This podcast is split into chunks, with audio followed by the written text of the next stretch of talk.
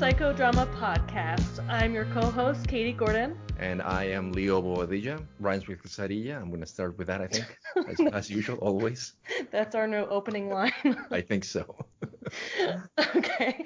Well, this podcast is pretty new. This is our second episode. And uh, on our last episode, we decided to start, you know, light uh, by wading right into the culture wars and specifically how there are parallels between the cancel culture and comedy, perhaps, and also in the academia. And we talked talked a lot about uh, the case of the Sullivan case in Harvard uh, and him having to step down. And we introduced a little bit about Dave Chappelle's latest uh, Netflix specials and the controversies that surround his routines. And we started wondering about what the actual psychological science of humor have to say regarding prejudice? The, you know, are there any negative effects for the kind of jokes and that people may make? That is often a concern that people express regarding this type of humor is that by making fun of somebody or a group, you are further oppressing them. And given that our lens is to try to bring, bring in science, I uh, was very lucky to have a former colleague at a previous university where I was at a Western Carolina University, uh, Go Catamounts, and he is a humor researcher and uh, he was gracious enough to join us for this episode, and uh, he'll be talking about his research and hopefully shedding some light in uh, in this issue. So, with that, welcome to Tom, Dr. Tom Ford at Western Carolina University. Thank you. Yes, glad to be here.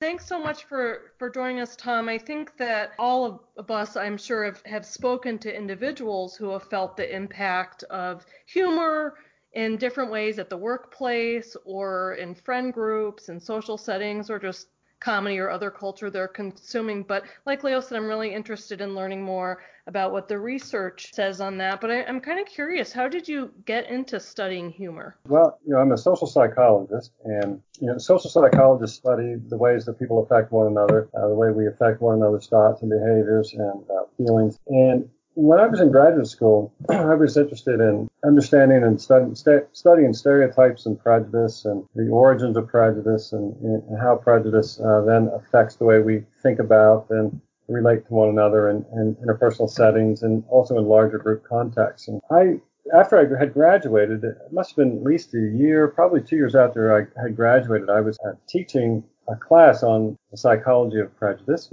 at uh, Kalamazoo College, my first job out, and I, I was reading and, and, studying this theory called aversive racism.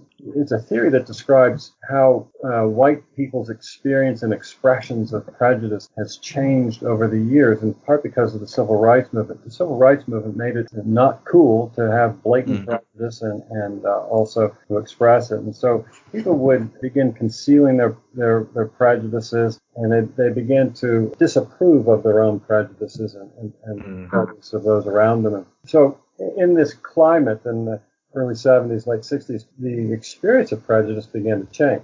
And uh, I, I, was reading this, I'm reading about this uh, theory, and, and one of the things that really struck me was that the way that people express this aversive racism, this new racism, is when it doesn't feel like they're behaving in a prejudiced way. And so they express mm-hmm. prejudice when the norms of a given situation are ambiguous or unclear. So it doesn't look like or feel like they're doing anything wrong. Maybe humor does this. Maybe humor changes the rule. And, and just kind of summarize real quick, eh, what you are, are, is it what you're talking about the aversive humor and uh, is it very in the changes during the social uh, during the civil rights movement, you're essentially differentiating between explicit racism versus kind of more implicit racism. It's kind of yeah. tied to those concepts.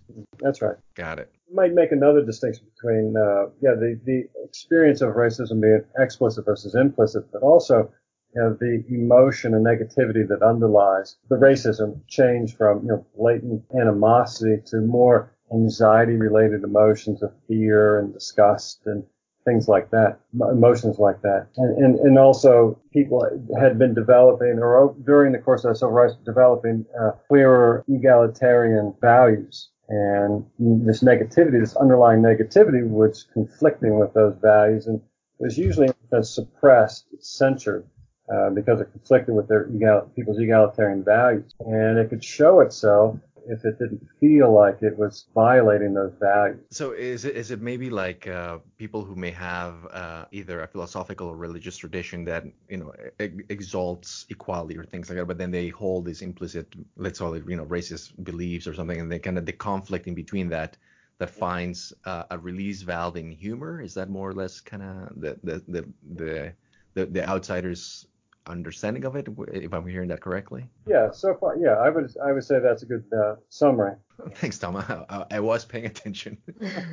Just thinking about when you, I was kind of hesitant when you release valve because it, it seems like prejudice is completely unconscious, and it, it kind of sounded a little Freudian. Uh, I'm not sure yeah. that that's exactly uh, how that theory would characterize uh, prejudice. It's, it's like this unconscious energy that's needs to be released. But I think that when people, when it's activated by a context, you know, negative feelings, animosity, I think people see it and say, hmm, wait a second, that's inconsistent with my egalitarian, and so I'm going to suppress that. Got it. So yeah, there's, yeah, I see, I see. So there's a, a facilitating effect of a, of a, a, signal in the environment that says it's okay to mm-hmm. manifest that now because of that, and then humor in a way, or humorous environments like a like a stand-up show or something would then act as a as a facilitator for that. And so it, it, one of the things that uh, we were wondering at as we were uh, finishing our last episode was what does uh, either your data or any data that you know, uh, what does it say regarding actual effects, negative effects that it may have on people, on groups?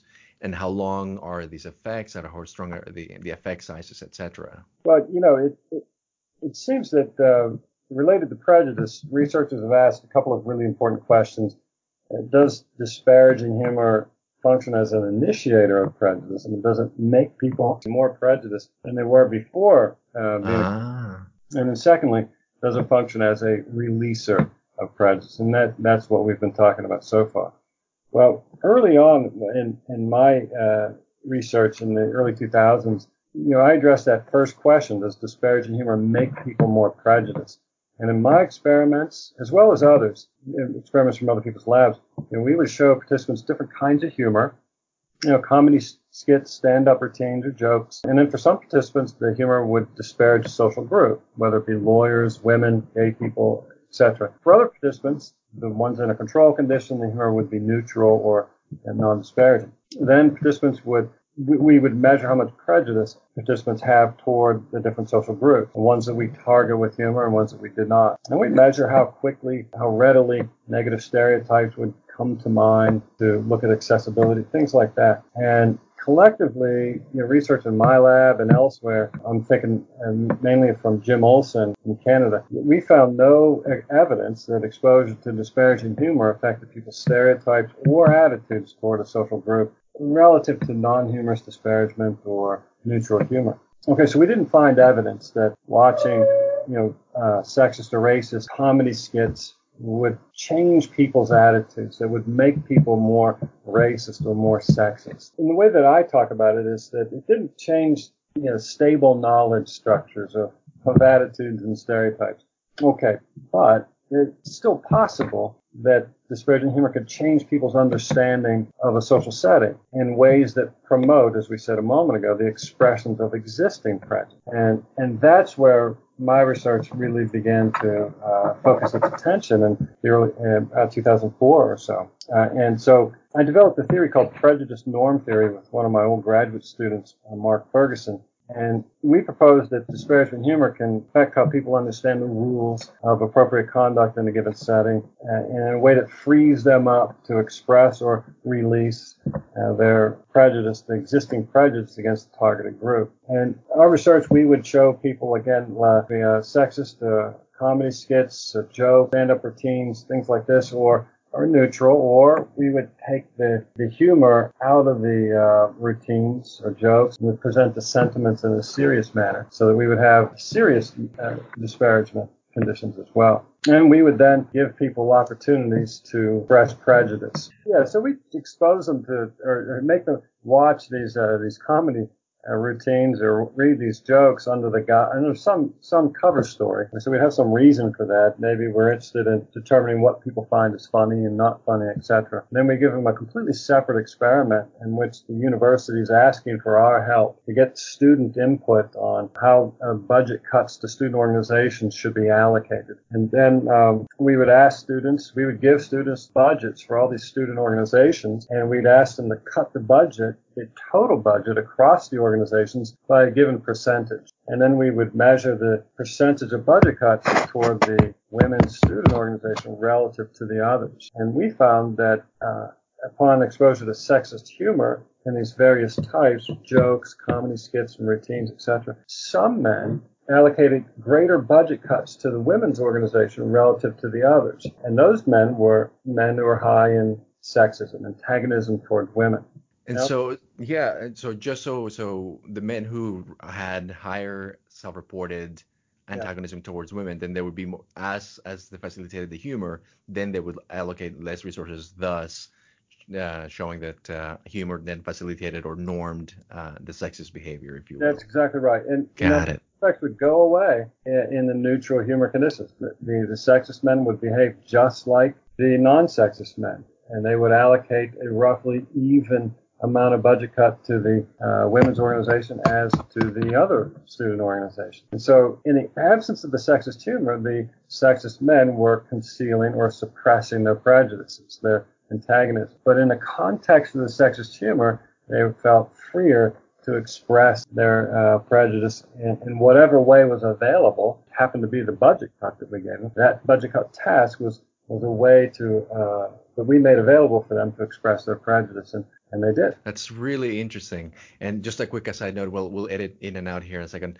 But I think we're hearing some kind of uh, tapping or something, and I think it may have been on your end. Just so to, to be mindful, it's picking up a little bit of that. Okay. But other than that, it's it's it's great. It's, it's this is fantastic. So okay. thank you so much.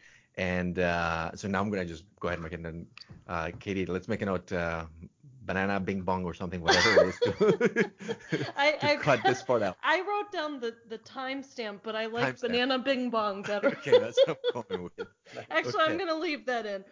I have a I have a I have a question unless there's anything else you wanna. So please go ahead. I'm sorry, I accidentally muted myself. Um. I think Leo muted me after hearing about that sexist joke. Actually.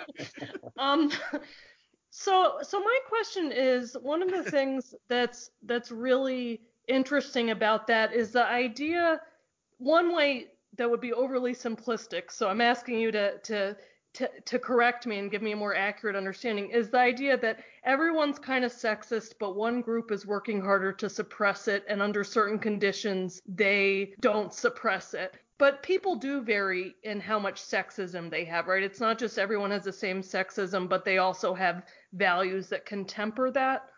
Yeah, that's yeah. I would our, our measure of sexism picks up the degree to which people have antagonism, and we use uh, a measure called the ambivalent sexism inventory by Peter Glick and Susan Fiske from uh, 1996, and it it measures two kinds of sexism. One is benevolent sexism and the other is hostile sexism. And, oh, yeah. Would you mind explaining a little bit what those those differentiation within this? That'd be great. Hostile sexism is the traditional antagonism that we think about. You know, it's the it, it's you know men hating feminists, hating women, um, or feeling that women are pushing too hard to you know, get into places where they don't belong, so to speak, and men resenting women for one reason or another or not liking them. So antagonism, antipathy toward women. Uh, benevolent sexism uh, is a is a different, completely different kind of attitude. It's an idealization of women, particularly women in subservient traditional gender role. Uh, women as housewives, as mothers. Yeah, so it's a there's some chauvinism that seems to come through in this benevolent sexism. It's not such it's not an antagonism based like the hostile sexism is. And the sexism that we measure in our studies is that hostile sexism. And we find that men who have got hostile sexism, they seem to be vulnerable to the uh, prejudice releasing effects of sexist humor. We, we also found that uh, and, and other research has shown that sexist humor seems to expand the bounds of acceptable conduct to include other kinds of expressions of sexism, like tolerance of gender harassment, acceptance of rape myths.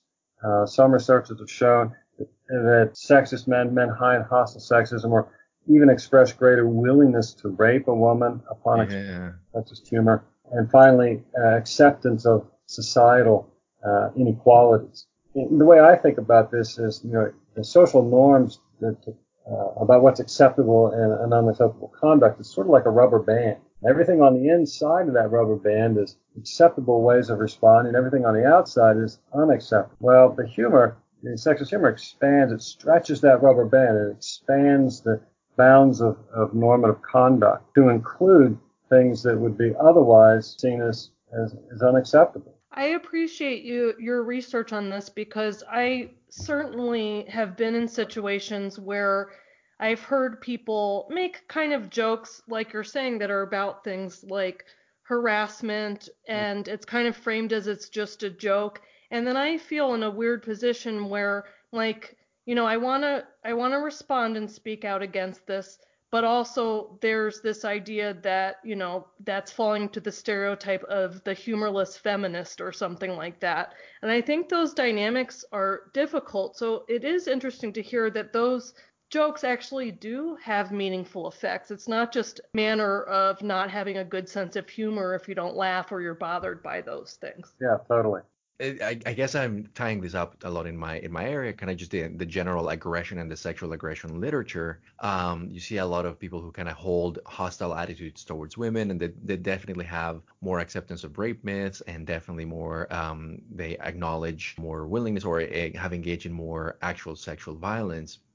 So what I'm wondering is how much how much is it that people who already hold those attitudes kind of gravitate towards towards that humor versus the effect that this humor can have in facilitating sexism on on the average person. The question about whether uh, you know people who are higher in hostile sexism gravitate to uh, yeah, sexist humor in day-to-day life, I think is a good one, um, and I, I don't have an answer to that. I suspect that, that they would. And what I do know is that there's literature showing that people who have got prejudiced attitudes in general, they tend to enjoy humor that that disparages the, the group for whom they have prejudice more than people who don't have it. Mm. So if I dislike people from from Portland, I'm going to enjoy jokes that more than people who have affection for Portland. You love the show Portlandia. so I would suspect that the uh, sexist men would be less bothered, uh, less easily offended by sexist humor, more uh, amused, more entertained, and therefore they're more likely to consume it in the future. You talked a lot about sexist humor, and a lot of your research has been based uh, focused on that. One of the things we're wondering is, are there any uh, similarities or differences between different types of ist humor, so sexist versus racist uh, versus ageist, uh, or transphobic, or transphobic, which we were talking yeah. about last time. That's right. That's right. Regarding uh, other groups, you know, what we found is that uh, disparagement humor uh, can, I guess, increase the, the acceptability of expressions of prejudice for some groups, but not all groups. Not all groups are equally vulnerable to these prejudice releasing effects that we're finding in the mm. lab. And the way I think about this is from uh, Crandall, Ferguson, and Bahns' 2013 normative window model of prejudice. And let me just, I'm going to uh, summarize it badly. Uh, That's okay. That's basically the, the motto of our podcast. we'll edit that out, please. I like it. Think about prejudice in, in, terms of three windows. Think about three windows that are adjacent to one another. And the left window is called the justified prejudice window. And behind that window, you would see groups like terrorists and racists, bullies, kids that steal lunch money, and, and and those groups are socially defined as bad. They're deviant, and there's a there's socially uh-huh. that definition is socially accepted. And negative attitudes towards those groups are condoned and they're justified. So hatred and dislike and mistreatment of those groups would be justified. And so the prejudice, that the negativity that we have toward those groups is, is justified prejudice. And there's consensus behind that sentiment, that norm of justified prejudice. Now think about the rightmost window. And the rightmost window is the unjustified prejudice window. And behind that uh, window with the farmers and firefighters and clinical psychologists. These are virtuous groups like clinical psychologists. They're righteous groups. They're good. They're good people. Negative attitudes towards those people would be weird. It would be wrong. You would be a bad person if those groups. And so prejudice would be completely unjustified and that the, this norm of unjustified prejudice is consensual. So, so it's also stable. Now, the interesting group is, the interesting window is the one in the middle. And I refer to that as the shifting acceptability window. And here we have groups that are socially defined as, they're not deviant, but they're not righteous either. They're defined as disadvantaged, vulnerable to social injustice. They would be groups like feminist women, religious minorities, racial minorities. Little gay people would be in that window. Think about all of those, all of those groups, women, racial minorities, uh, religious minorities, gay people, sexual minorities more generally. What window were they once in? And what region were they once in? They were in the far left before they kind of moved. Are you saying that they moved from the justified to yeah. to the middle window? Yeah, social movements change the normative standards for how we think about those groups of people and discrimination against them. So social movements, in a sense, act like a big hand that pushes them from that justified prejudice window toward the unjustified. But in the meantime, they're in this shift in acceptability region in society. Now there are growing norms that negative attitudes uh, toward those groups is wrong.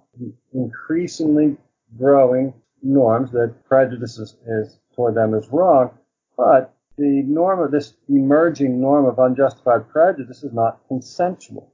There's, so that means the norm is not stable. Our research shows that uh, disparagement humor has a prejudice releasing effect on groups in general that are in this middle region, this shifting acceptability window. So we find the same effects of uh, sexist humor on women as we do anti-Muslim humor on Muslims, anti-gay humor on uh, gay men. So all three of those groups, I mean, the humor functions in nearly exactly the same way compared to uh, neutral humor or non-humorous content. So it, it sounds like there's a there's a big role for social movement. So for, as you the parallel that you make, so in the civil rights era, kind of there's a movement towards uh, not being making things acceptable. There's this kind of second wave that a social movement that is also pushing other group away from the kind of the justified window onto perhaps the unjustified, and the the the kind of the the shift that we're seeing currently is where we see a lot of the, um, I guess perhaps uh, a lot of the storm and stress in society regarding it. Uh, there are people who, who are not completely on board with the emerging unjustified prejudice norms. And those people, if they express their true selves, their, their true animosity, they're going to get censored. They're going to get punished somehow. So they, they, they adapt by concealing, by suppressing. That's really interesting and that framework helps me to understand this. So thank you for explaining that. I'm I'm wondering then if comedians are invited onto campus and they're making sexist, racist, transphobic, homophobic humor and people are saying that's contributing to an environment that is worse for us because it might increase bigoted behavior. Are you saying there there's some evidence that that can be the case? Yeah, I am. I, I would, the way that you put that, I would say, yeah, I think there is some evidence to suggest that that could happen. But we're, and and and the, I think because we all you know this being a uh, psychology so the the nuance of that is that we still don't quite know yet exactly how large or how long long lasting the effects might be and who it might affect the most versus not etc. That's true. That's true. And and also that this um, the psychological aspect and what you're saying is a very important factor. But of course, when the decisions are made, there are also other factors about free expression and free speech.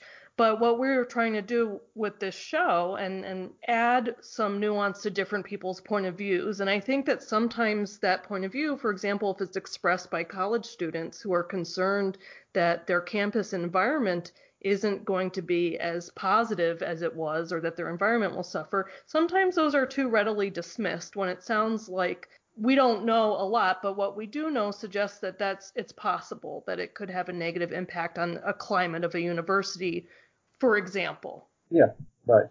It's really interesting because one of the things that we've um, uh, grappled or uh, when Katie and I talk is kind of that uh, you know where do you strike that balance between things like academic freedom and just general freedom of speech and also ideals such as making a society a much more welcoming and safe environment for all um, and so I, I, don't know if i have a question but uh, or maybe you have an opinion because it's hard to yeah. at some point we kind of have an opinion. So I'm, I'm, wondering if based on your research based on your background and in your in academia in western carolina is kind of in a, in a in the mountains of north carolina a little bit of a more conservative area. We katie and i have always talked about uh, the very different environments in our campuses. So i'm curious as to whether you have you know opinions where what your thoughts are regarding the whole um, the concerns that are raised in both sides and uh, yeah, your take on it. I do. Um, and the way I would frame that conversation is in terms of humor ethics. And uh, and I, I think about humor ethics. I, hmm. I my research has implications for how I think about humor ethics, and I, I could talk a little bit about that. Now, I also I think of humor ethics as being somewhat context dependent, and the general discussion that I see on the internet tends to rely or tends to center around uh, what comedians as you mentioned on, on college campuses, can say and can't say, and what they get uh, blasted for or not. I mean, are they going to get canceled from this award show or that because of what they said three years ago? Those are the kinds of uh, contexts that I, I tend to see this, this issue of humor ethics. To me, the issue sent, seems to center around the offensiveness potential of, of a, a comedian's humor. You know, when does disparaging humor cross this line and become offensive enough to be considered wrong. And in my opinion, based on looking at um, news articles and research and also essays in philosophy, it seems that the answer depends on a, a few variables, really five five variables. You know, the severity of the of the mockery, the strength of the punch, in other words. Second, the compassion yeah. that we have for the target of the humor intentions of the humorist, status of the humorist, social category relative to the target, and then also the context of the humor. Now, so now the the idea is that that what I'm picking up is that people intuitively or implicitly they work these variables into an equation to some degree, come up with an answer of what is too offensive, what has crossed the line and has become wrong. Now, I think that comedians, uh, they, they tend to they tend to take things that are aggravating, unfair, upsetting in society, inequalities and something. They want to make people laugh at those things. And I think the closer they get to that boundary of uh, uh, that that line of becoming wrong, I, I think the, the better the humor oftentimes. So I think they kind of flirt with that that line, getting close to but not crossing the line. Right. And I think that they recognize that there's going to be some collateral damage. That somebody, yeah, there will be some people that get a little offended or hurt by remarks uh, that they make in, in humor. Uh, whatever it might be, there's going to be some collateral damage. Mm-hmm. Then the question for them is, well, when does it become too much? When does it cross the line and become wrong? My research adds to this conversation uh, by saying that offensiveness potential is not the only thing that we should consider. You know, as Katie was mentioning, we should be considering what so these possible downstream consequences beyond the immediate context of the humor. Well, there could be consequences for campus culture, as Katie was talking about. These are these downstream consequences have nothing to do with the offensiveness at the moment in the given context. So I think my research adds another variable to consider when thinking about uh, humor ethics. And I actually, I, I think that is probably the first time that I've heard the you know the term humor ethics, and it's really interesting. It's very it gives definitely gives a lot of food for thought. Uh, it does. I I really. Yeah. Oh, oh, sorry. Go ahead. Yeah, no, no. Please go ahead. I, I, I do I, that to you all the time, so it's it's about time. and equality here at at Psychodrama. it's all happening right now. As we speak.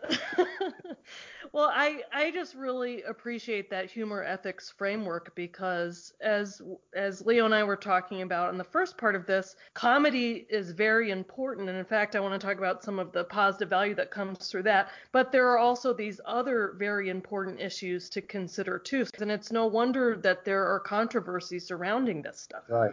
Yeah, I also really like uh, uh, kind of how you described the um that the, the, there seems to be like going like like almost people are doing a calculus in their head. So the comedian is doing a calculus in his head. Is like okay, so how much punch can I put in? How much? What's the severity? How much compassion? How as, as a person crafts the joke, how's it how's it going to land on the on the majority and the average person? And at the same time, they have to read the room or society in general to figure out okay how is this going to is going how's, how's it going to be taken? And to me what I, I always I always wonder is um you know who are the comedians that do that be- and I would like to believe that the, the, comedians that rise to the top are the ones that are really adept doing that but it also seems to me like a lot of comedians that rise to the top are the ones that kind of just pander rather than kind of push those edges and to be fair, that's kind of kind of the comedy that I kind of tend to prefer. Pander, do you mind saying more about that, Leo? Pander to Yeah, I mean, I I, I don't want to call out names, Jerry Seinfeld, uh, or or or uh, gosh, what's the name of the the guy who is from the guy who hosts the, uh, the late night show? Which um he, he was on SNL and uh, he oh. plays with the oh. Roots. He has the Roots as a, as his as his house band. Oh, Jimmy Fallon. Jimmy Fallon, right? So like those are you know that's kind of like the clean comedian like you know eh, eh, you're you're aiming for kind of the average kind of the bland eh, what i consider kind of blander jokes as opposed to a little bit more edgy and i think that that's an to me i imagine it's an interesting area of research to be the people who the individual differences the people who kind of tend to enjoy a certain type of humor and gravitate towards it and who's going to be more likely to be open to to be joked even their own within their own group. So mm-hmm. um, the, the the role of individual differences. But I, I, again, I really do like the um, the whole idea about ethics, and we consider that yes, we have unlimited freedom of speech, and we would like to exercise it in a way that is judicious because there are it's not like just yelling at the wind. Words can and do have an effect. So it's very, very, very interesting. It really is. And I think that another part of why we like humor so much is because it seems like it can do kind of the the opposite of what we're talking about, which is some yeah. people can use humor to cope with prejudicial stress. And I was wondering what your thoughts are if you had research about people using comedy in that way to actually relieve stress. That's really interesting, and it actually ties a little bit to a question that I, I had related to uh, gallows humor, um, because in in there's I've been dealing with um, well, not dealing. I've been going through some of the literature on burnout for a grant that I was working on, and uh, one of the we were looking at law enforcement of, uh, officials, and one of the uh, papers was talking about the use of gallows humor as a coping mechanism and the effects of you know does gallows humor get which is very common in a lot of prof- professions in which yeah. there is high rates of burnout so nursing medicine and all that and it was interesting and i don't know if you know any of that literature the one paper i ran into was investigators who looked at uh, child abuse cases which are hard hard cases to look at and the relationship um, to of humor it's a little bit kind of what you're alluding to is that there's a certain type of humor that is actually uh, palliative and it has a positive effect. So people who like to joke around at, at, lightly, lightheartedly at work and yeah. do kind of more uh, lighthearted humor versus people who actually engage in gallows humor, they tended to have worse outcome and more related to burnout com- compared to the other type of humor. Yeah, and I see the gallows humor as self-enhancing. It's in, in the sense that the stressors that are that weigh so much that uh, that are so difficult to deal with in the case of you know working with child abuse cases or if you're an ambulance crew person or a police officer. I mean the kinds of stressors can be very difficult to bear. I think that humor humor in general trivializes and makes light of of, of a topic and the humor that makes light of and trivializes the stressors that you're under tends to tends to make them more manageable. It's a it's a it's a way to, it's coping because it's a way to make those stressors smaller, the moment. We're making the stressors less. That's what trivializing is. I mean, it's making something less. Gallows humor is self-enhancing in the sense that it's an effective way of coping with stressors that are so, that weigh people down so much. Along those lines, I was wondering, does your research suggest that self-deprecating humor can make things worse? Yeah, that is a good question. Uh, I have uh, well, research showing that uh, self-defeating humor, just self-deprecating humor, can it does not function like self-enhancing humor. In one study, I gave students, well, I told students that they would be taking a really difficult math test. That made people very anxious. Uh, and then, while anticipating taking this math test, I gave them instances of self-enhancing humor, humor that would make the math test less, make it small. So these were jokes about math and they were jokes about math tests. And they came in the form of memes and written jokes. And like, yeah, okay. So memes and written jokes. And then another. Wait, we, we gotta hear we gotta hear at least one math joke. Uh, oh, what's the difference between a PhD in mathematics and a large pizza? Something about pie, but I don't know what. no, a large pizza can feed a family of four. As non-math people, are we allowed to laugh at that though? Or does that cross the humor ethic line? I'm I'm offended that he didn't use pie somehow. okay, I'm sorry. So please continue. Yeah, or we would give people these memes and jokes that that belittled themselves in terms of math ability. Like somebody wasn't able to figure out a tip, how to calculate a uh, you know 10% tip, you know, and they'd be I'm so bad in math that, and then you fill in the blank with something humorous. And so they, they got humor that was sort of self-defeating or self-enhancing. And then they repeated the humor and they expressed, that is, they, they uh, presented this humor to somebody else. So they read the humor and they also engaged in it. And the people who engaged in the self-enhancing humor had less anxiety associated with the math test than people who engaged in the self-defeating humor or no humor at all. So the self-enhancing was, was effective at dealing with the stressor, at making it less, but the self-defeating wasn't. Uh, so Tom, um, earlier you were talking about uh, uh, sexism and sexist humor, and one of the things that came uh, came to mind, you talk about um, benign versus kind of more malign humor, if you will, more explicit uh, um, antagonistic attitudes towards women versus the other one that tends to be just chauvinistic, um, kind of male oriented, but not necessarily antagonistic. what it got me wondering about was, uh, is there, um, have you, have you, have you guys studied or has anybody looked at something like covert sexism and how I think about it from in area, from my area there seems to be this increased focus on uh, what is called, you know, quote unquote nice guys, uh, or kind of the incel movement, who are these men who think of themselves very highly. They tend to be kind of very narcissistic, that they, they think that they deserve women, that women should, you know, pay a lot of attention to them. But for whatever reason, they do not get that attention, and they carry around this reservoir of just untapped anger towards women. And when they first present to themselves to women, either like, and it's usually you see this in, in communications online, so in Tinder or something, people are posting on different forums, um, you know, how they get uh, a person who approaches them and they're like, hey, you look great, I'm a nice guy, I, you know, I'll treat you well. And the person, well, thank you, I'm not interested, I have a boyfriend. And immediately they just explode. Then, oh, I never wanted you, whatever, and just call the person names. What it got me wondering was whether there was something you, you had people who came in or come into the lab in which they in in an air in a measure of sexism they may rate low but then they act very sexist after there's facilitation of that. Or if you cover or if you have a measure of defensiveness that you kind of co-vary in order to look at something like that. My research i think is, speaks to those uh, questions. I'm not sure that i'll answer it directly. We found that men who are who have these precarious manhood beliefs men yeah men who who uh, view manhood as not something that's inherent, but something that has to be proved. And it has to be proved in, in a sense over and over. And you could you can have uh, threats to your to your masculinity that come in the form of behaving in gender inconsistent ways. So if a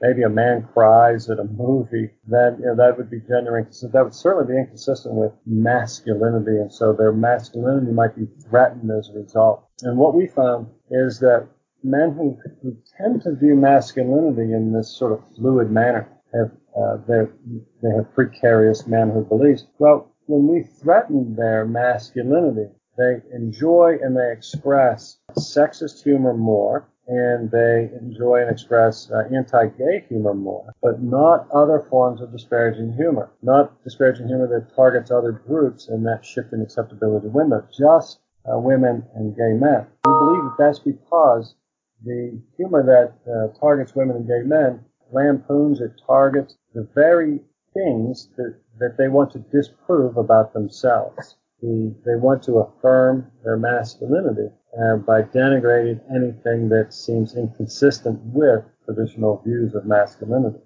So wow, so it's kind of like a this very vulnerable version of masculinity per se, and then anytime that they have to kind of prove it by putting down a group that may not, then it doesn't fit masculinity, then it, it, it self enhances their fragile masculinity, if you want to put it that way. Well, right, and we have found that uh, people that that that, that, does happen, that that it really does serve that function, that um, threaten masculinity, and it rebounds the uh, I guess, affirmation of masculinity rebounds after they express anti-gay jokes or sexist jokes, but not anti-Muslim uh, jokes or lawyer jokes, etc. Wow, that's yeah. So the, a very specific kind of way in which, yeah, a, a very specific type of humor that it is. There's a very specific um, purpose, if you will. Exactly. And so related to the nice guys that you're talking about, I mean, it could be that, yeah, you're right. Maybe they are kind of low on uh, overt sexism measures, but maybe they're also high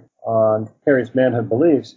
And, and when masculinity is threatened by a rejection, oh, I don't want to go out with whatever it might be, well, then uh, they would need to repair their vulnerable, threatened masculinity. And humor yeah is one tool, it's one mechanism for doing that, according to our research. So the other question that I, I, I just kind of thought about was I, as you were talking about humor ethics, do you, Tom, do you have like a particular comedian or what kind of humor do you tend to like? Of course, right after I, I, I trashed Jerry Seinfeld and Jimmy Fallon, watch him say Jerry Seinfeld and Jimmy Fallon. But, but do you have a favorite comedian or somebody who kind of embodies that ability to kind of read the room, kind of stretch the stretch the, the rubber band a little bit to kind of just make people think, but not necessarily expand it so much that it's harmful. I don't know if that makes any sense. I do. Uh, Neal Brennan, is, he's a comedy writer and performer. He used to write for the Chappelle Show, didn't he? Yeah, he co-created the Chappelle Show. Oh yeah, he actually. I heard him recently. He was talking about his father, who was a.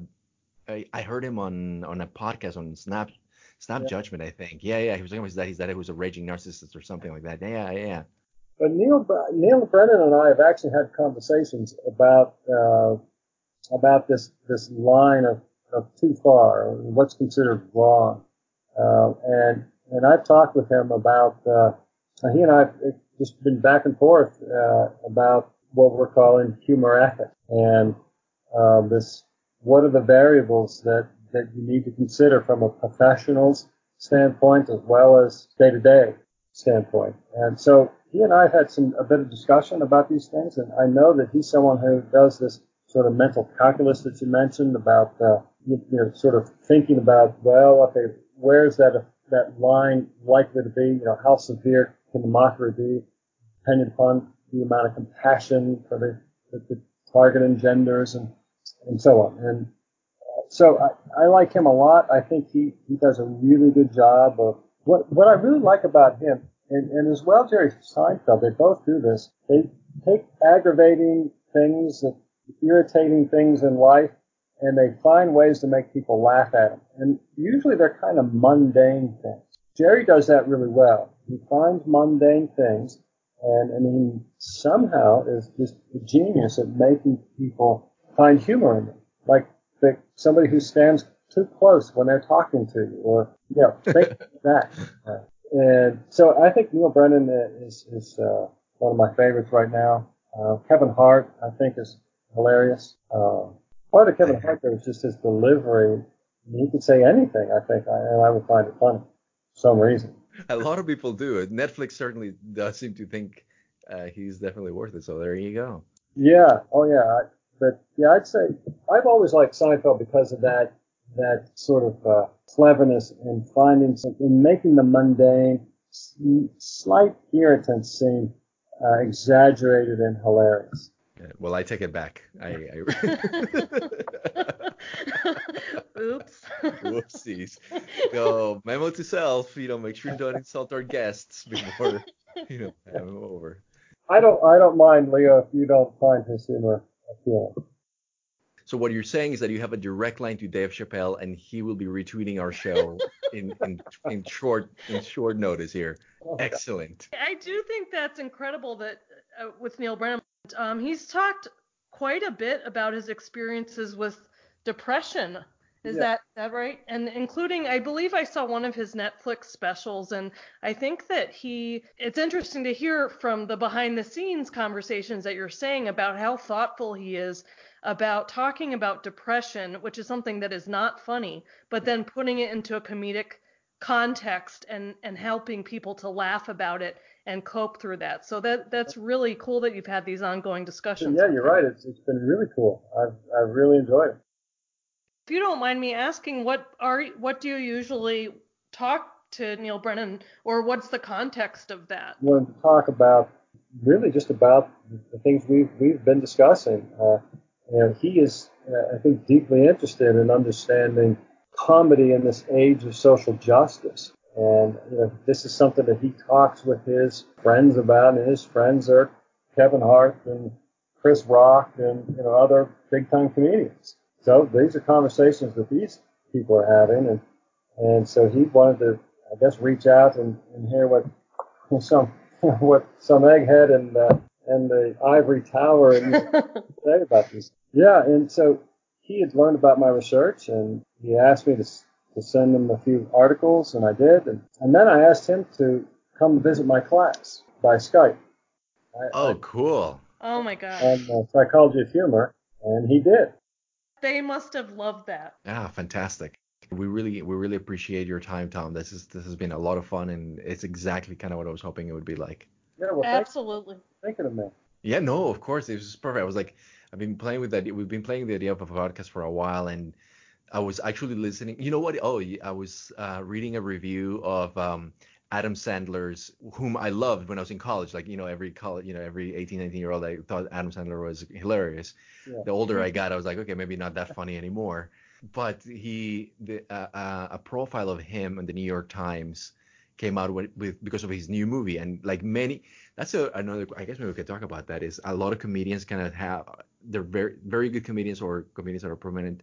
They also kind of are able to tap into very dramatic roles really well hmm and he's getting really good reviews for that movie. That's uh, do you, do you know what it's called, Katie? The one it's uh that he's a he's a diamond dealer. Uncut diamond dis- gems. Uncut gems, indeed.